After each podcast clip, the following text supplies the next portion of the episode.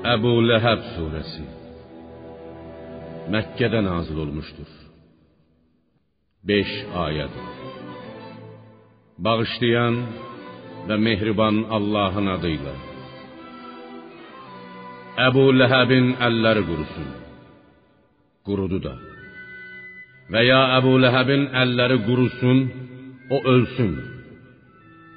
Qiyamət günü ona nə mal dövləti fayda verəcək, nə də qazandığı və ya oğul uşağı.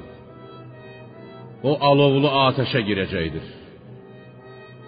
Onun odun daşıyan, peyğəmbərlə düşmənçilik edən, adamlar arasında söz gəzdirən övrəti də həmçinin. Onun övrətinin boğazında xurma lifindən hörülmüş ip və ya 70 arşın uzunluğunda zəncir olacaqdır.